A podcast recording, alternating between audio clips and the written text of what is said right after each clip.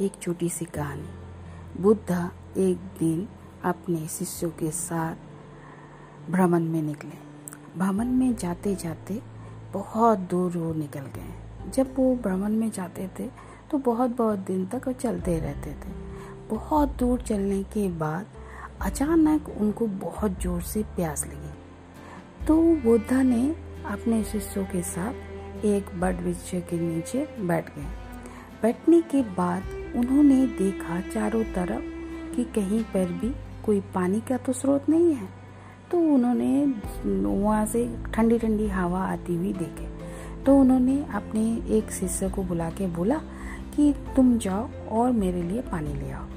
तो वो शिष्य गया, जाने के ढूँढने लगा कि कहाँ पर पानी का स्रोत है। थोड़ी देर जाने के बाद वो देखा वहाँ पर एक तालाब था। तालाब में वो गया देखा तालाब का पानी बहुत गंदा था। कोई नहा रहा था, कोई अपना पशुओं को नहला रहा था, कोई बर्तन धो रहा था, कोई कपड़ा धो रहा था। ये देख के उसको बहुत खराब लगी। पानी बहुत गंदा था।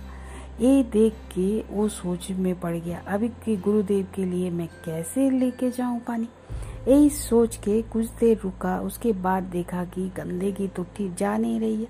वो वहाँ से आ गया। आके बोला कि, गुरुदेव, हम, मैं वहाँ से पानी नहीं ला पाया।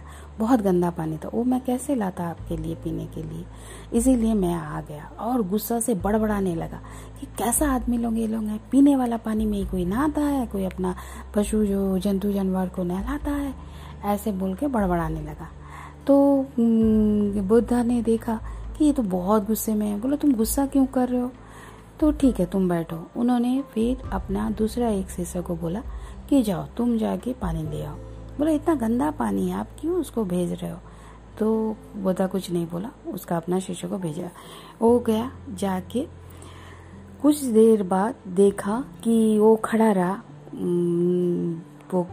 पोखरी का बाँध के किनारे बहुत देर खड़ा रहने के बाद सब नहा धो के अब चला गया। कोई अपना पशुओं को नहला के लेके चला गया।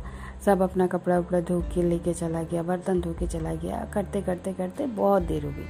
उसके बाद वो कुछ देर बैठा रहा, बैठ के देखा कि हाँ सब चले जाने के बाद पानी लेके आ गया। आके वो बुद्धा को दिया। बुद्धा ने देखा, पूरा साफ़ पानी। साफ़ पानी? बोला, ये तो साफ़ पानी है। वो पी लिया। तो फिर वो बोला, कैसे साफ़ पानी तो मैं तो देख के आया बहुत गंदा पानी। बुद्धा ने बोला, कि तुम ही बताओ ये कैसे साफ़ हुआ? बोला, मैंने देखा कि बहुत गंदा पानी था तो मैं ऊपर बैठ के कुछ देर इंतज़ार किया। तो जो गंदा पानी था, वो धीरे धीरे नीचे बैठ गई और पानी शुद्ध हो गई। तब जाके मैं गुरुदेव के लिए पानी ले आया। पानी ले आया। वो पानी गुरुदेव ने पी लिया।